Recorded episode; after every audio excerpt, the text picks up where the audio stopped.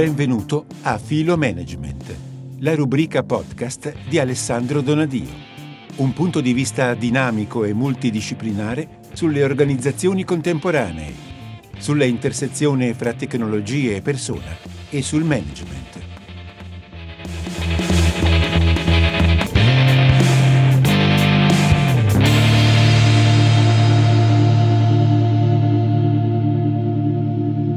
Buongiorno Luca, 51esima puntata delle interviste di Comunico GG. L'ospite di oggi è un consulente di organizzazione e risorse umane. Più di qualcuno gli rimprovera di essere più un filosofo che un consulente, ma lui lo prende come un complimento. È autore di sei libri che sono naturalmente libri che riguardano la sua attività lavorativa, ma ultimamente ha scritto anche un romanzo, La canzone di Fedo, di cui gli, chiederemo. Si definisce consulente per lavoro, scrittore per attitudine, musicista per respirare. Alessandro Donadio. Buongiorno. Buongiorno. Ciao, Ciao grazie. Uh, ho detto qualcosa di sbagliato, andava tutto bene? No, no, direi che, direi che va bene. Poi magari qualcuno può pensare che è sbagliata la persona, però le parole sono giuste. allora, la prima cosa che vedo dietro le tue spalle sono le chitarre. Eh, io che sono un anziano chitarrista, eh, non sono Franco Cerri, eh, ma, ma, uno che si è sempre divertito a suonare eh, ti fa questa prima domanda. Cosa... Partiamo dalla musica. Eh, eh, la musica. La musica è forse, a pensarci bene, la vera costante, la vera costante nella mia vita. Ho cominciato presto, io ho recuperato po- pochi anni fa una foto in cui avevo in un, un Natale di 5 anni, quando avevo 5 anni, un Natale mi regalarono una specie di Fender eh, di plastica, però con delle corde funzionanti. E io lì mi innamorai proprio della chitarra. Poi qualche anno più tardi l'ho strimpellata un po'. Qualche anno più tardi eh, ne ho compiuti nove, è arrivata invece una chitarra leggermente più, leggermente più tecnica. E, e da allora non ho mai più smesso di suonare. Quindi, insomma, dai nove anni ne sono passati altri 40, tondi tondi. E devo dire che non ho mai smesso. È stata sempre con me, la musica, la chitarra stato, sono state sempre con me. Ancora adesso, eh, insomma, suono, suono appena, appena qualche minuto suono. Devo dire che... Appena qualche minuto cosa vuol dire? Perché anche per me è molto difficile suonare, perché non trovo il tempo. E sì, beh, insomma, i minuti che riesci in qualche modo a rubare, a rubare alla professione, alla vita, diciamo, alla vita familiare. Eh, anche se devo dire che eh, la pandemia è stata una, da questo punto di vista, è stato un toccasana. Certo. Col primo lockdown io mi sono rimesso a suonare perché facevo queste riunioni in team, una riunione e l'altra, l'occasione era perfetta per andare, per girarmi, perché io ce l'ho alle spalle, faccio proprio i meeting da qua, quindi mi giro, suonicchio un po'. E, e quindi, quindi, ho un po' ripreso. Addirittura ho, ho, proprio, ho, proprio, addirittura registrato delle canzoni con degli amici, ho fatto questa esperienza registrando a distanza e poi montando, montando i video.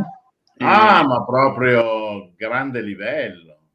Beh, insomma, grande, insomma, cioè, il livello che ti consente di iniziare e finire una canzone, diciamo, sbagliando il meno possibile, ecco, diciamo Noi abbiamo avuto qui il nostro ospite un mio omonimo che si chiama Claudio Maffei ed è un grande cantante di blues e chitarrista.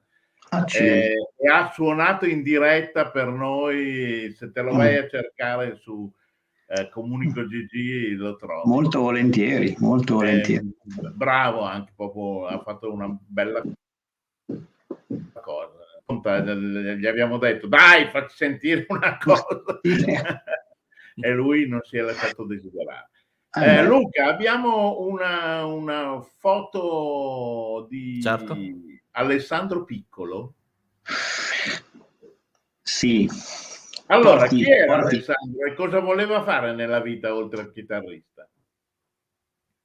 Eh, allora, qui eh, un po' prima, secondo me qui avevo quattro anni e devo dire che intanto devo, devo collocarmi nello, nel tempo, nello spazio soprattutto, perché io dai, eh, dai, dai, dai, nove mesi agli, diciamo, agli otto anni sono stato in Belgio, ho vissuto in Belgio con i miei genitori. Mm. Ci siamo trasferiti lì, insomma, come sapete in quegli anni, gli anni 70, molti italiani muovevano verso la cieca, no? la comunità economica, il carbone e l'acciaio, e quindi si andava certo. in grandi masse verso i Paesi Bassi, Olanda e Belgio. E quindi ho vissuto, sono stato un bimbo nordico per un po' di tempo, nato da due genitori, diciamo, siculo, siculo lucano, perché mia mamma è siciliana e mio padre era dalla Basilicata, quindi insomma, un nordico un po' sui generis. Però stavo lì e sono, insomma, ho fatto tutta la mia primissima infanzia lì. Ma cosa volevo fare in quegli anni? Ma con educazione francese o fiamminga? È difficile, diciamo, l'educazione diciamo, più, è più fiamminga, anche se, la, anche se, la, anche se poi la, la, lingua, la lingua è sempre stata il francese. Eh, perché comunque una lingua, diciamo, più, più, più trasversale anche in un paese è un grande melting pot come, come il Belgio, soprattutto poi la, la, città di Bruxelles, tutto... tutto ah, stavi proprio a Bruxelles? Sì, sì, sì, sì, io stavo proprio a Anderlecht, un, un quartiere storico di Bruxelles. Certo, c'era una grande squadra di calcio. Sì, sì, è vero. Infatti andavo, mi ci portava mio cugino a, ogni tanto a mio cugino grande, insomma, era molto più grande di me, mi ci portava ogni tanto alle partite. Quindi qua in, questa, in questo periodo ero lì, ero proprio in Belgio. Che cosa volevo fare da grande? Oddio, in quegli anni mh, mm, non, non, saprei. In realtà, appunto, ho incontrato un po' la musica. Poi all'inizio cantavo. Io mm, proprio sia, sia alla scuola materna che poi con nelle, nelle prime esperienze scuola elementari, io facevo tutti i saggi canterini e canori, cantavo continuamente. Facevo, mi mettevano sempre davanti a sto microfono prima di, anche prima di, di iniziare a suonare la chitarra. Eh beh, ma infatti è normale che chi canta poi suoni la chitarra, perché in qualche modo è complementare, no? Cioè... Sì, sì, ho, so, quello è un pianoforte, però poi diciamo, come, come, sempre nella vita poi queste cose sono, hanno, hanno, anche un lato molto fortuito. Per cui è che il pianoforte non è trasportabile. esatto, è, è, più complesso regalare un pianoforte, diciamo, più impegnativo e poi più complesso. Sì, e poi non puoi andare alle feste dei ragazzini con il pianoforte sulle spalle. Eh, eh, eh esatto, Mentre... e, suonare, e, e, suonare, mare nero, come si diceva una volta, in spiaggia, no? Certo, certo. Che poi scopri che tutti gli altri cuccano e tu, e tu invece suoni. Perché tutti ti dicono, ah, ma chissà, suonando la chitarra. No, non è assolutamente niente. vero. È, mani occupate, c'è niente da fare. Vediamo la prossima foto. Eh beh, questi, questi, sono due gioielli. Tra l'altro io diciamo, ho scelto questa, ma adesso sono, adesso sono tutt'altro questi due, questi due gioielli. Questi sono i miei figli. C'è Chiara, Chiara adesso ha 23 anni, neodiplomata. Ah, sì, sì, no, sono grandi. Ehm, neodiplomata all'Accademia di Musica, Arte e Spettacolo qui a Milano, quindi è un'artista, un'artista vera, lei sì, di professione. Quindi una, una cantante, attrice, fa musical, eh, insomma si sta mm, attrezzando per vivere in questo mondo complicatissimo, che è quello... Sì, certo, certo, so bene, perché io ho cominciato così.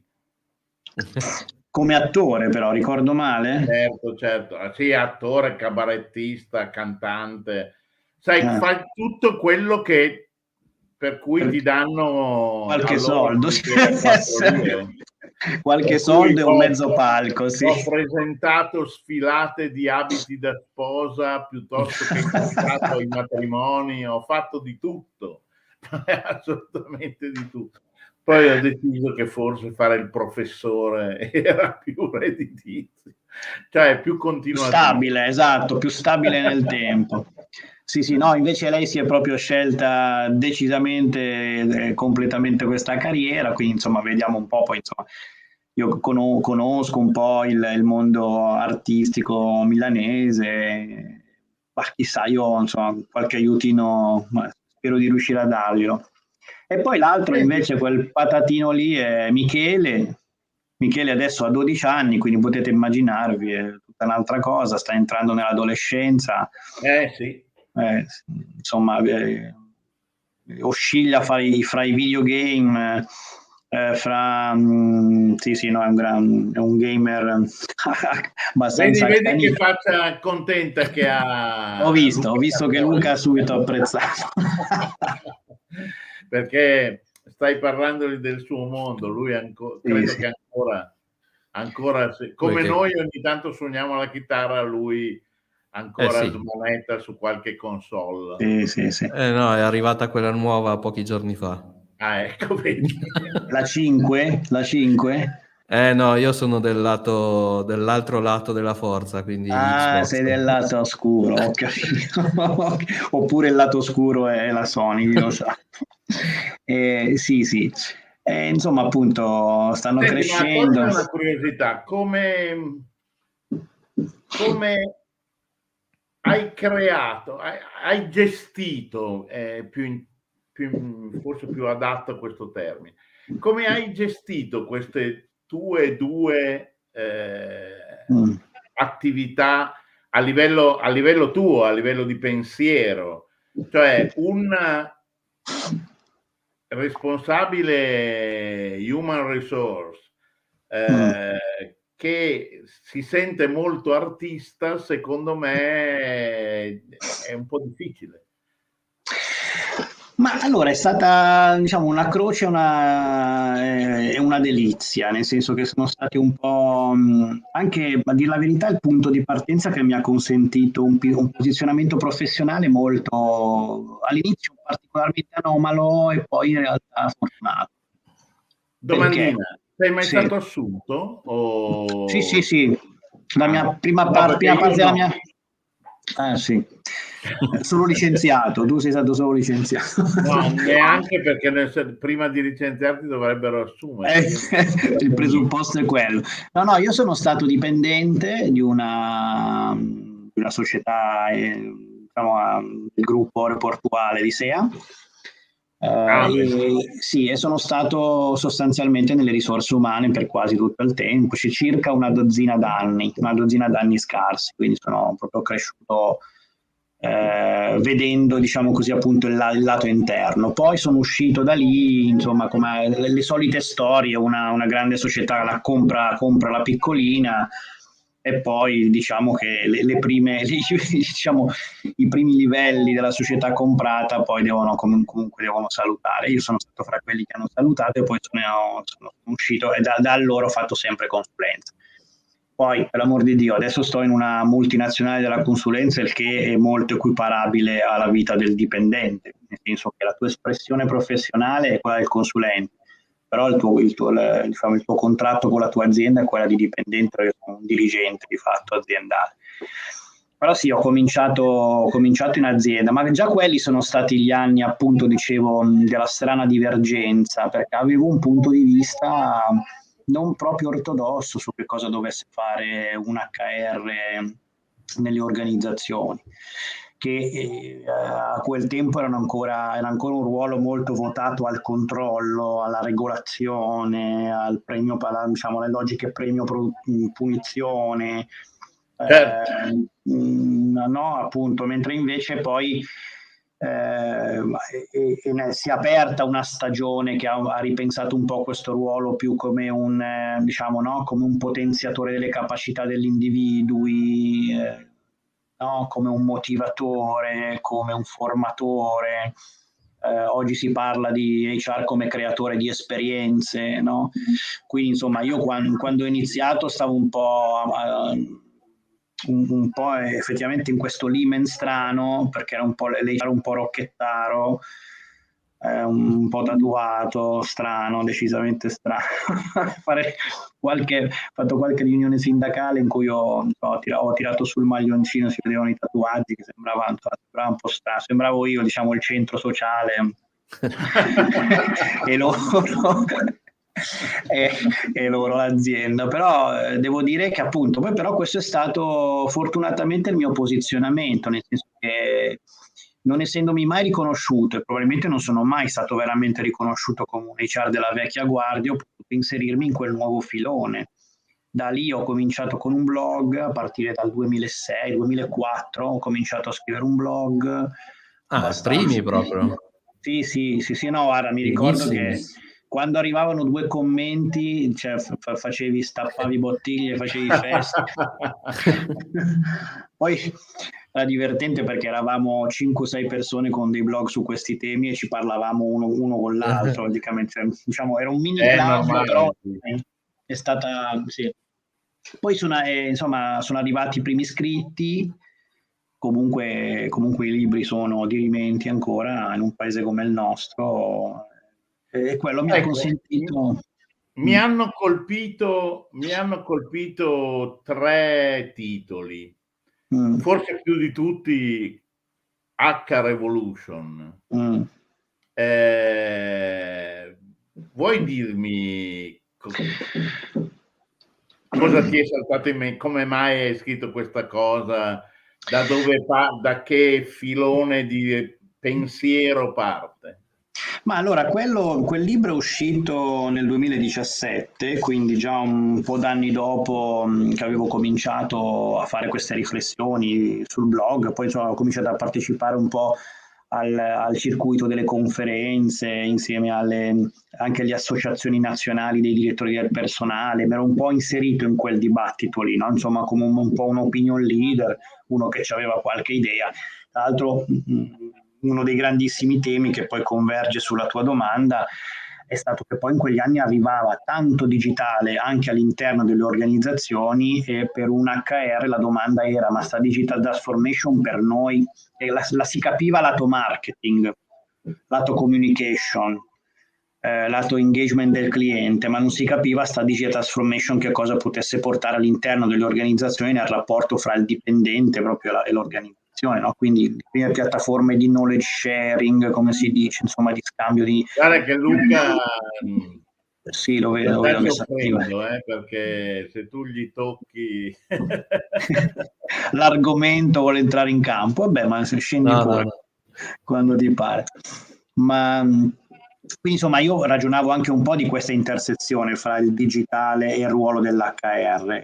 HR che non avevano nessuna idea in quel momento lì, anzi tendenzialmente tendevano a dire ma noi che c'entriamo. Scusami un secondo, no. mi ricorda un po' Paolo Iabichino con l'invertising, no? Ah sì, certo. È, è, è, anche lui è venuto ospite da noi. Eh, Paolo, Paolo, Paolo, è un caro amico, anche un mentore per me. Un amico, anche, anche nostro. Ci abbiamo anche lavorato insieme. Eh, l'idea è proprio questa, cioè la rivoluzione che c'è stata mm. raccontata nel posto dove sei e come è cambiato tutto. Sì. sì, e poi ecco, guarda, HR Revolution nasce perché anche i primi tentativi di scrivere mh, dell'impatto del digitale all'interno delle organizzazioni era, era, ehm, fu affrontato principalmente da dei guru tecnologici che non avevano il punto di vista di un HR. Io invece ero stato in azienda questo devo dire è stato il mio grande punto di forza quando è uscito Star Revolution. Star Revolution è forse, non è il primissimo libro che ho scritto, ma il primo di una serie eh, piuttosto fortunata, ma ancora adesso HR Revolution è il, è il, testo che vende ancora di più rispetto a tutti gli altri.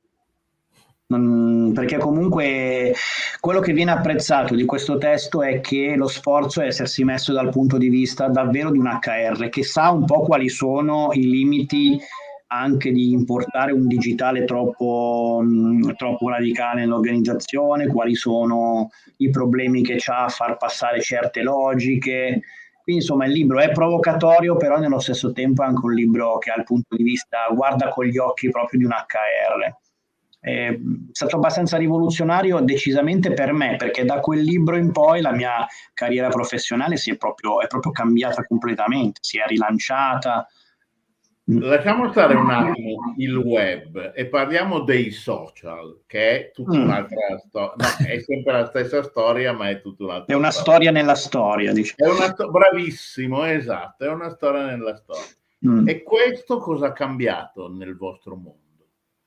Beh, ha cambiato tantissimo. Guarda, mm, se tu prendi, eh, provi a fare un approfondimento eh, rispetto a tutte le classiche practice, diciamo così, di un HR, cioè i processi tipici di un HR, sono la selezione, sono l'onboarding, come si dice, cioè tutta la formazione che mette in condizione il neoassunto di, di operare, sono la formazione, sono il riconoscimento, i sistemi di performance, no? I, i percorsi di carriera, Ora, il digitale ha disintermediato tantissimo questa, questa roba qui, perché oggi non, neanche, non è neanche tanto eh, no, ehm, eh, il, in qualche modo il candidato che fa un'application, no, un, queste sono in realtà hanno incidenze molto basse queste politiche. Cioè io metto, una, una, metto, un, um, metto un job posting su LinkedIn e aspetto che la gente si candidi. In realtà il meccanismo è cambiato, nel senso che oggi c'è una vera e propria piazza interattiva estremamente aperta, fatta di community, di nuovi di ragazzi neodiplo- neolaureati, oppure addirittura puoi accedere eh, addirittura già ai contesti accademici. No? Ed è l'azienda in qualche modo che invertendo il processo va in quella piazza, si presenta, si racconta, si dice chi è e fondamentalmente poi attrae, tende ad attrarre dei profili che sono profili già abbastanza più, dire, più coerenti rispetto a quello che sta certo. cercando. Quindi e azienda e persona si parlano in modo molto molto disintermediato.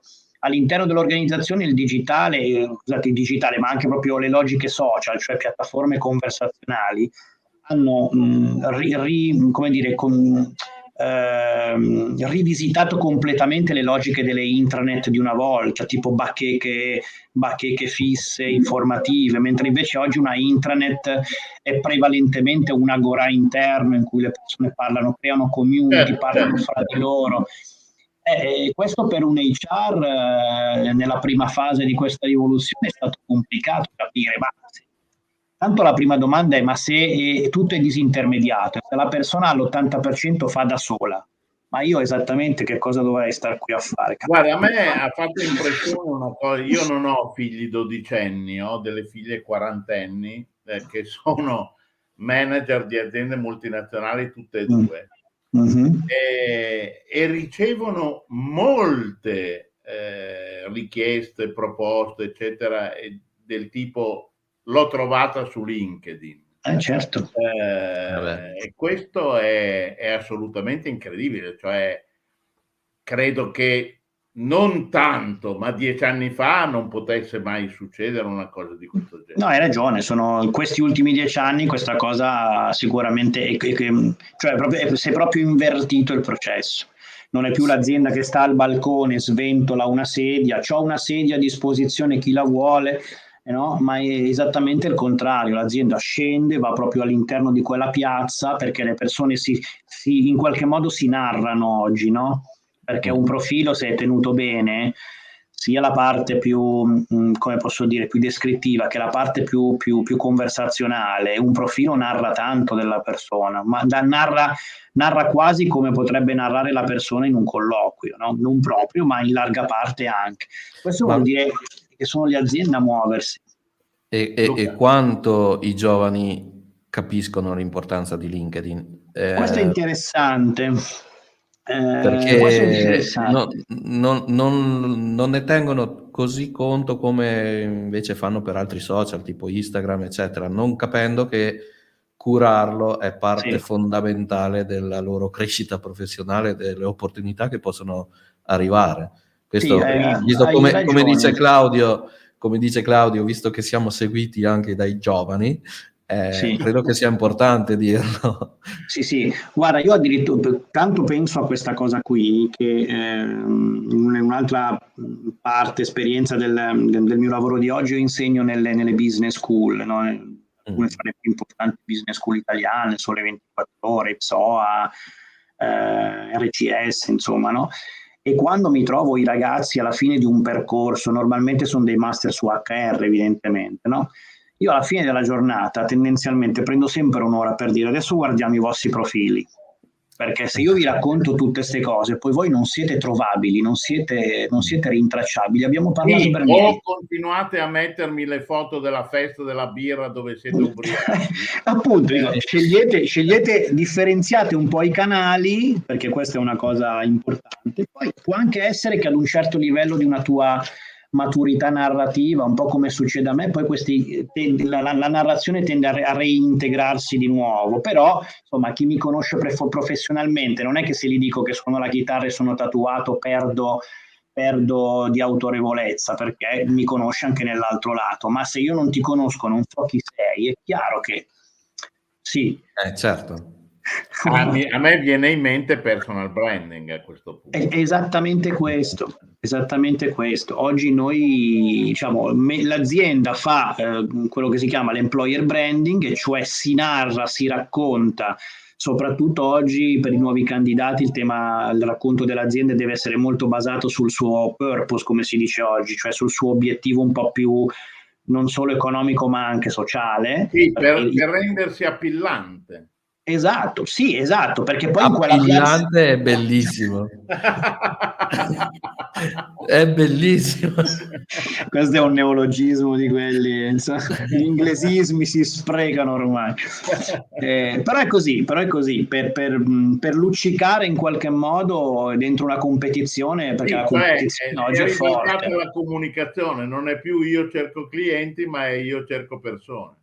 Esatto, esatto, questo, eh, questo, è così, però d'altra parte se l'azienda poi quando cerca non trova dei profili che si narrano al meglio, ma eh, lì il, mm, il, mm, diciamo, l'obiezione, ma anche secondo me la, mm, diciamo, la svista di un ragazzo, soprattutto di un neolaureato, che dice, ma io che cosa ho da raccontare su LinkedIn? Non ho ancora fatto niente ed è qui che sbagliano, perché invece i ragazzi hanno nel percorso accademico fatto tante esperienze e il project work e hanno incontrato in, una, in un evento, hanno incontrato un'azienda e hanno fatto un'esperienza all'estero. Esperienza all'estero, ma anche quelle passioni che possono essere raccordabili eh, alla tua, al tuo profilo professionale. Tu ne hai di cose da raccontare e un'azienda è, per un'azienda può anche davvero è di, di grande valore sapere anche che, per esempio, che ti sai esprimere, che ti sai certo. raccontare, che, che, che sai chi sei, perché questo è, uno, è un altro dei grandi temi.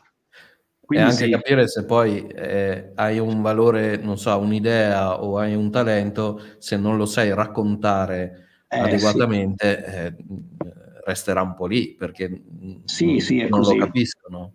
È così, è così. Beh, ma sì, perché essere dei grandi potenziali e poi dopo non mettere in campo le cose che sai fare è cioè uno dei grandi posso, sprechi. Posso, posso, farti una domanda?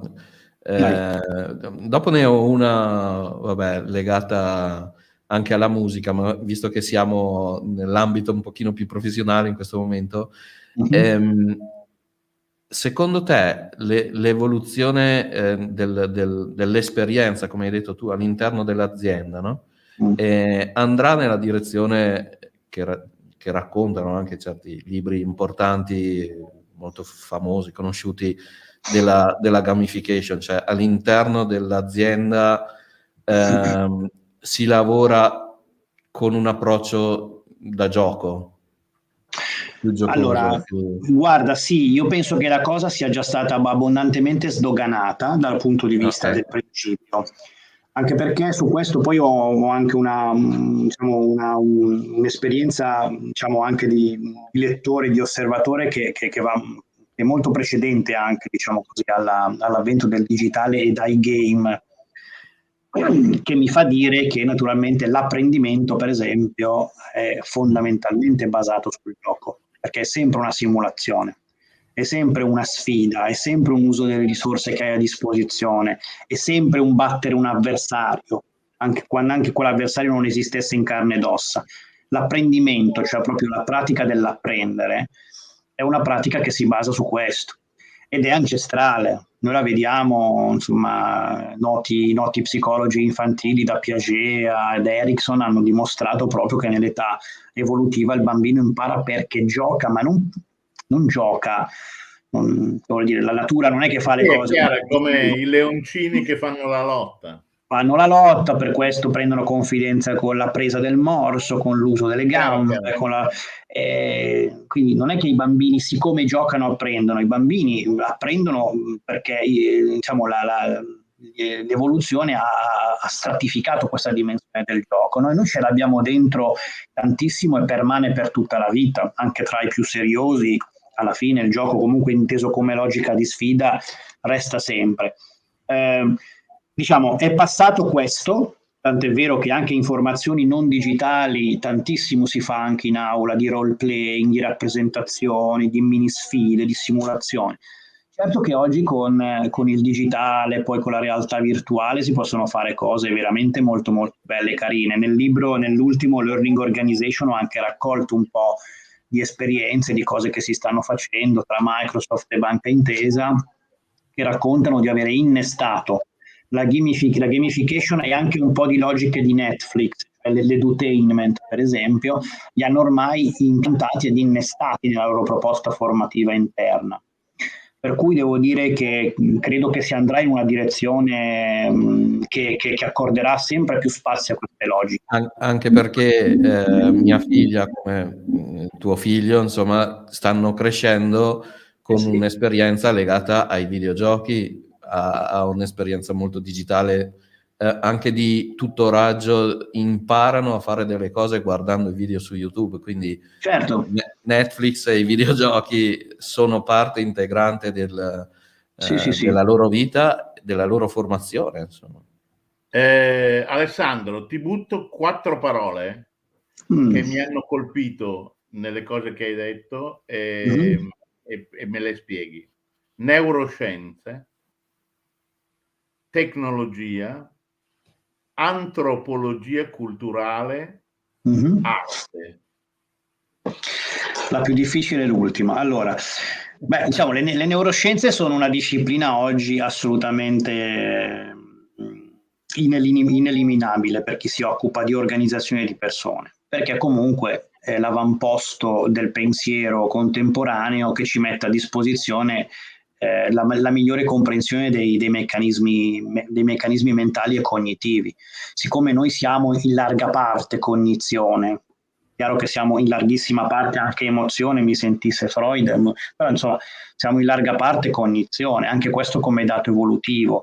Questo vuol dire che quando sei un HR devi pensare, mh, questo naturalmente vale anche per la comunicazione, per il marketing, però parlo certo. sempre di, cerco di parlare sempre di cose che so per un HR che deve immaginare che ne so, l'attrazione di candidati verso la propria piattaforma e il proprio sito, piuttosto che logiche di apprendimento interno oppure meccanismi di performance, è importante sapere come il cervello organizza le sue risorse mentali in tutti questi ambiti. E la percezione anche... non è la realtà, esatto. È, è, è, in larga parte così, poi c'è tutto un filone che, che, oggi, anche soprattutto filosofico, che parla di neorealismo, però noi sappiamo che molto della realtà, è, è giusto dirlo, anche se la realtà esiste, la realtà per l'individuo è in larga parte inventata, nel senso, come diceva Slavic, in larga parte è creata da me. Che io, è, sono io che creo un po' il mio mondo, gli do il sistema di significati. Allora, se io progetto della formazione o progetto delle logiche organizzative che non, con, non considerano questi aspetti, eh, io mi metto fuori da un grande gioco, tanto più che sempre di più i, i singoli, noi, le persone, invece di queste cose leggono sempre di più. Quindi L'altro rischio è che oggi le persone siano un po' più preparate di quanto rischino di essere le organizzazioni, no? E allora necessariamente le neuroscienze oggi sono un indicatore, un indicatore importante. Per me permane un, un baco importante nei filoni neuroscientifici, ma non voglio fare troppo, troppa accademia, il fatto che però ancora non spiegano bene che cos'è la mente umana, spiegano bene come funziona il cervello, ma ancora questa cosa della mente e della coscienza è ancora, una, è ancora un tema molto più filosofico. Poi tecnologia, le unisco, unisco le due centrali, tecnologia e antropologia culturale, perché la tecnologia è esattamente e coincide con la nascita eh, diciamo, della paleoantropologia e dell'antropologia culturale. E noi possiamo dire che la, la, prima forma propriamente antropologica dell'uomo è avere raccolto il bastone, un bastone quando era un uomo habilis oppure avere diciamo, scheggiato i primi chopper eh, perché il suo agire su strumenti tecnologici hanno cambiato il suo modo di fare e il suo modo di fare ha sostanzialmente cambiato il suo modo di pensare.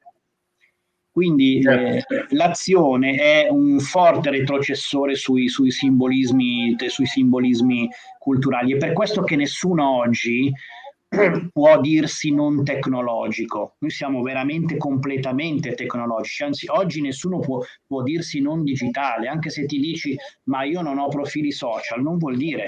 Noi siamo certo. completamente digitali perché la nostra interazione con gli strumenti ha cambiato, cambia il nostro mindset e anche, e anche le nostre parole chiave.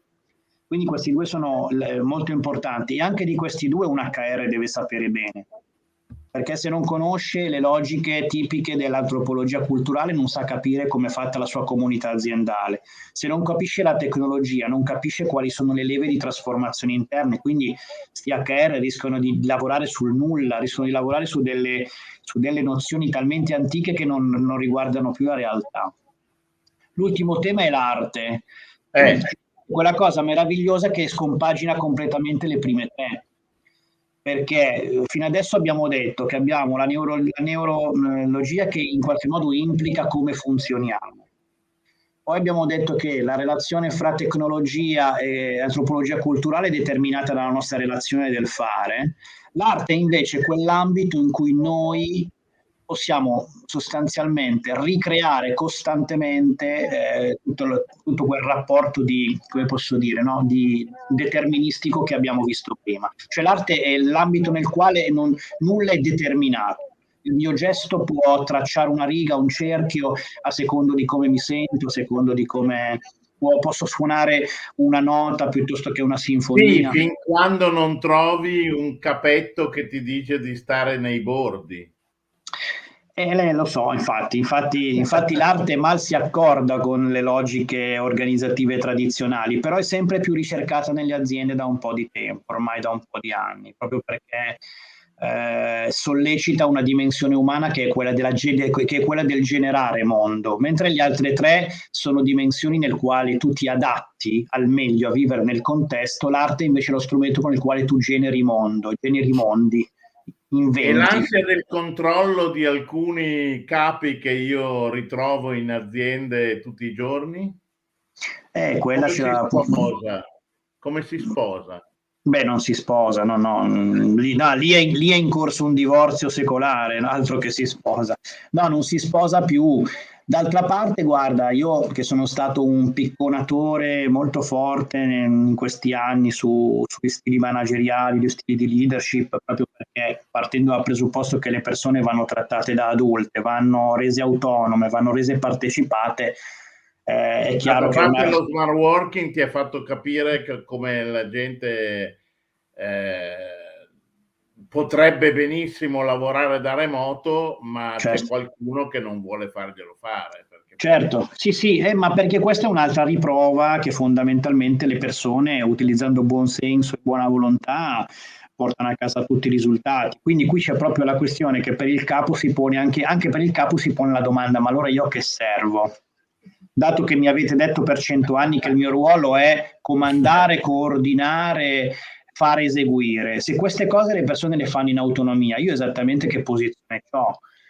E quindi eh, è chiaro che oggi a un capo gli va insegnato un mestiere completamente diverso dal passato. Non è lui che prende decisioni, ma sono il suo team. Allora lui che cos'è? Un facilitatore, un coach, un allenatore, un, un, uno stimolatore. No? Quindi anche sui capi si sta arrivando con una formazione molto diversa rispetto al passato. Prima era, non so, il time management, la programmazione, oggi è proprio il coaching, il counseling, la, la comunicazione interpersonale, il feedback, che sono tutte delle dimensioni invece più facilitative. Io tendenzialmente sono dell'idea che un'azienda dovrebbe pagare molto i propri capi per portarli a fare il meno possibile sul piano operativo. Cioè il capo ideale oggi è quello che non deve quasi mai mettere becco sugli aspetti operativi, che vuol dire che ha un team fenomenale. Io Guarda, addirittura premierei, lo premierei un capo così. Meno io, fa e più è indice di talento. e sono felice che tu abbia detto queste cose perché io le dico da 40 anni e però trovo tante resistenze. Sì, sì, sì, sì, ti capisco bene. Io, io da, un di, da, un po di, meno di te, ma insomma la frustrazione è la medesima. Però insomma adesso... che il 90% delle aziende italiane sono piccine, eh, mm. dove c'è il signor Tibiletti, poi la gente mi... Sai che a volte la gente mi chiede ma tu che eh. giri tutte le aziende, sei stato nelle prime 100 aziende d'Italia, eh. trovi qualità? Eh. Eh, io faccio fatica a dire di sì, obiettivamente, nonostante Luca Catoi sia stato presidente della Confindustria.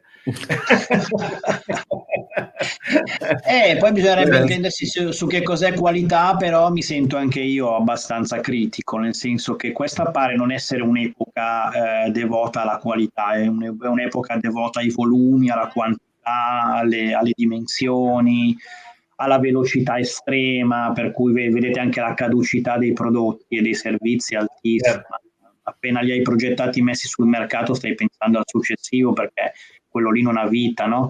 Mm. E, però anche questo secondo me, mh, mm, perché il lockdown dal punto di vista antropologico comunque ci ha fatto fare, ci dovrà far fare delle domande anche sul modello economico, sulle forme di capitalismo. Spero che, mh, mm, che il dibattito avanzi eh, perché noi abbiamo bisogno di tanta qualità invece in questo momento qui. Questo è il paradosso. Certo, certo, hai perfettamente mm. ragione.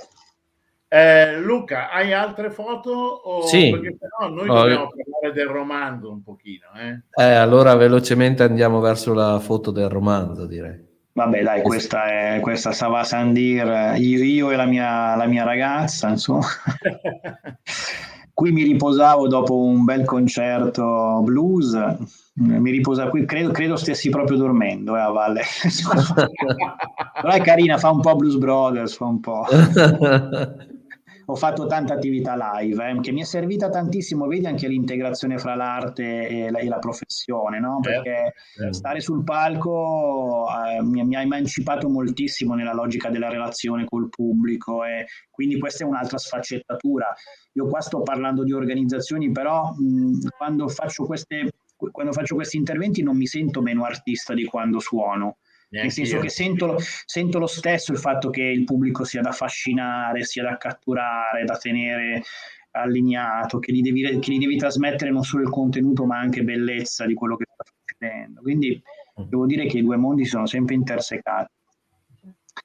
Quindi questo era un HR, un HR forum. Eh sì, e poi questo appunto è il super allora. neonato. Allora, parlacene per 5 eh, minuti d'orologio, non ti interrompiamo più. Allora, la canzone di Fedo. Eh, naturalmente, mh, mm, mm, insomma, ne, ne, chiacchieravamo anche nei giorni scorsi preparandoci un po', no? Un romanzo è un'operazione completamente diversa da tutto quello che ho imparato a scrivere in questi, in questi anni, no? Cioè, mm, devo dire che ci, i miei editori eh, Franco Angeli fondamentalmente sanno che... Ah, Franco Angeli. Sì, sì, sì, io sono... È anche il mio. Scuderia, infatti lo diceva anche prima, eh, anche prima Claudio, sì, sì, io sono scuderia, scuderia Franco Angeli. E loro mi danno questi obiettivi, allora dai usciamo con questo libro, io preparo subito, normalmente preparo subito una, no, un indice e poi per mesi sparisco. Eh, cioè, ma guarda che, eh, guarda che dobbiamo uscire, guarda che a giugno dobbiamo uscire ed è già marzo. Eh, però che cosa succede? Che io passo molto tempo a prepararmi a leggere, poi quando è il momento di scrivere sono piuttosto veloce e sistematico. Una volta che ho il mm. contenuto, normalmente in un mese e mezzo io butto giù 200 pagine. Ecco, questa non è l'esperienza che io ho fatto invece col romanzo. Il romanzo è stato completamente distruttivo da questo punto di vista, nel, proprio nell'esperienza di scrittura, innanzitutto, perché, perché il romanzo dà vita a dei personaggi, i personaggi sono realmente vivi, non li puoi far fare tutto quello che vuoi tu, si determinano, determinano dei limiti e dei modelli di comportamento, quindi devo dire che in alcuni momenti sembravo, sembravo essere io lo scritto e il libro lo scrittore. e, e, questa è stata però una bella esperienza, devo dire, anche dal punto di vista proprio appunto della, della capacità di scrivere. Il romanzo è, è, una, è un, secondo me è una vera integrazione fra tutte le cose che ho un po' imparato nella mia vita, nel senso che appunto eh, è un romanzo che parla di un talento che non si esprime al suo massimo, che però è collegato a questo, mm, eh, collegato, diciamo, eh, appunto questa limitazione è collegata ad un nodo che è, è, è nel passato, è molto profondamente radicato nel passato, quindi c'è una relazione del, del passato di Fedo che, che, lo blocca da questo punto di vista qui, quindi lui non riesce a scrivere la sua canzone. Diciamo, lui è un grande autore che scrive canzoni per i più grandi artisti italiani, bravissimo, finché sta nelle retrovie è molto bravo.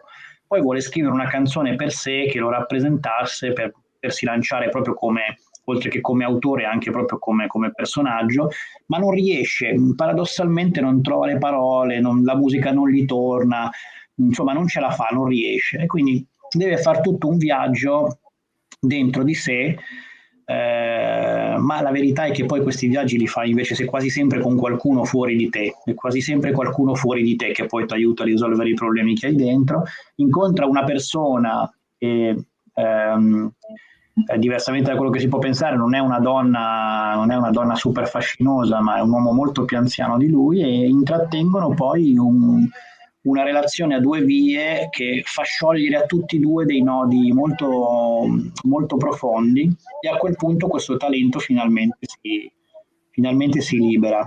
Racconto solo una cosina, secondo me simpatica, che può forse motivare qualcuno anche a comprare e a leggerlo.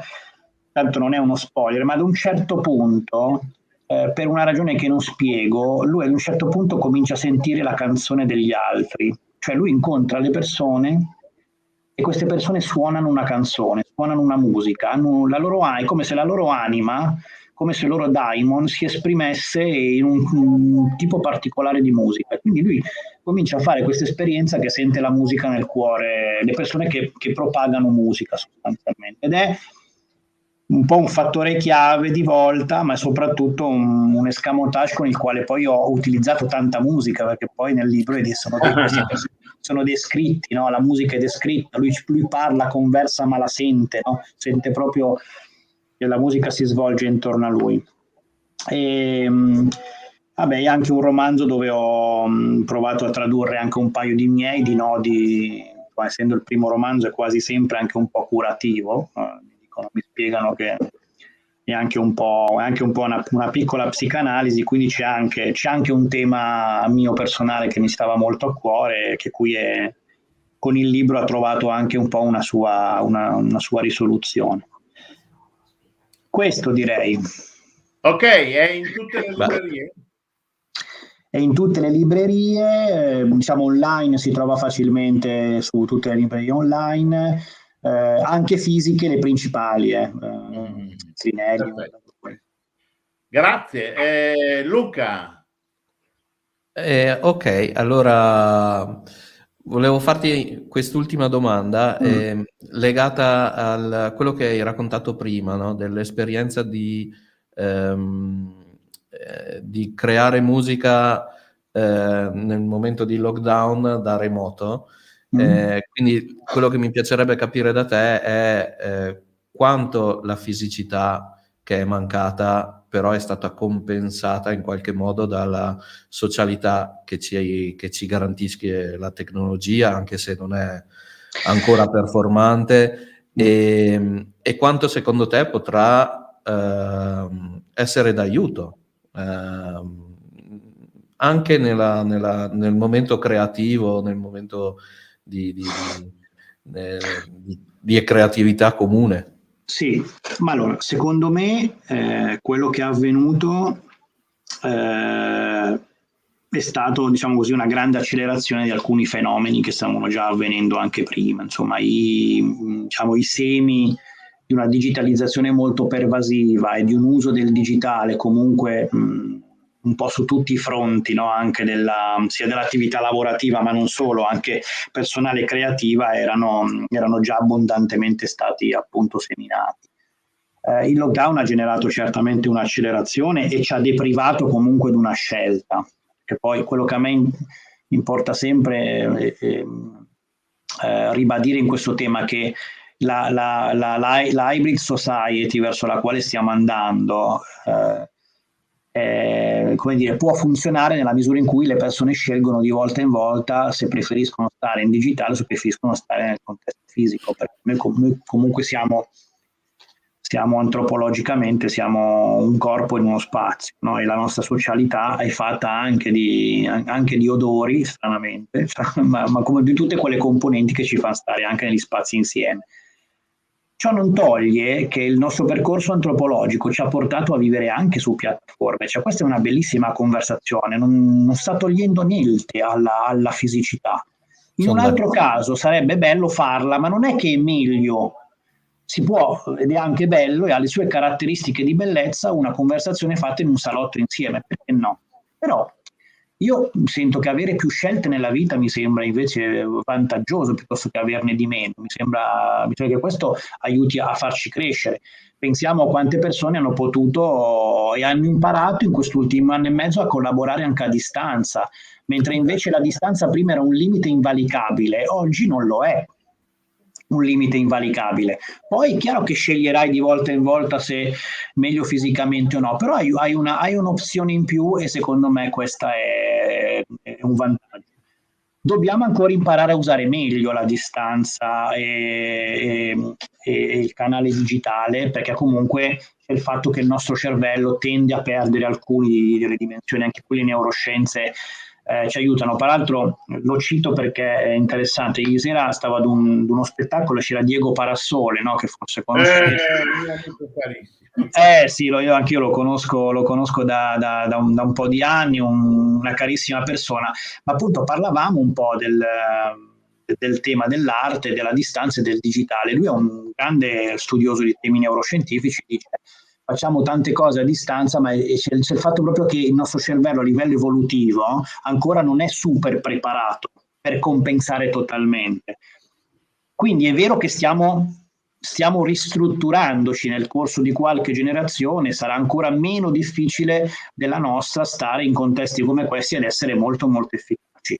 Io so di, di, artisti che hanno collaborato in tutti i modi e in tanti modi diversi a distanza, che credo non smetteranno più di farlo perché appunto quando la condizione è stata necessitante, necessitata, abbiamo imparato a farlo. Oggi che possiamo scegliere, però io di scelte ne ho due e dico che magari intanto un brainstorming lo possiamo fare a distanza, magari ti faccio sentire un pezzo come l'ho impostato, ma tu la linea vocale me la vuoi far sentire. Poi certo che ti troverai in una sala di registrazione dove l'acustica è avvolgente, dove il suono è... certo che lo farai, no? Diciamo che... Noi i momenti di, social, di, di, di fisicità saranno di, maggiore qualità. Esatto, e questa secondo me è la bella proporzione in cui dobbiamo andare a lavorare, di nuovo parlando, distinguendo fra quantità e qualità. No? Che i momenti di incontro fisico non saranno più, eh, perché non obbligatori, saranno in realtà selezionati e quindi valorizzati per quello che sono. Mentre prima davamo per scontata la nostra presenza in uno spazio, oggi invece non lo è, quando io decido che un meeting col cliente lo voglio andare a fare in presenza, perché io so che io voglio fare, voglio generare qualcosa di diverso. Credo, posso... Io come te ho fatto riunioni infinite senza ah. dirgli niente. Eh, dove non, non ci si alza neanche dicendo da domani chi fa cosa. Anzi, eh, soprattutto non, si, non, ci si alza dicendo chi fa cosa.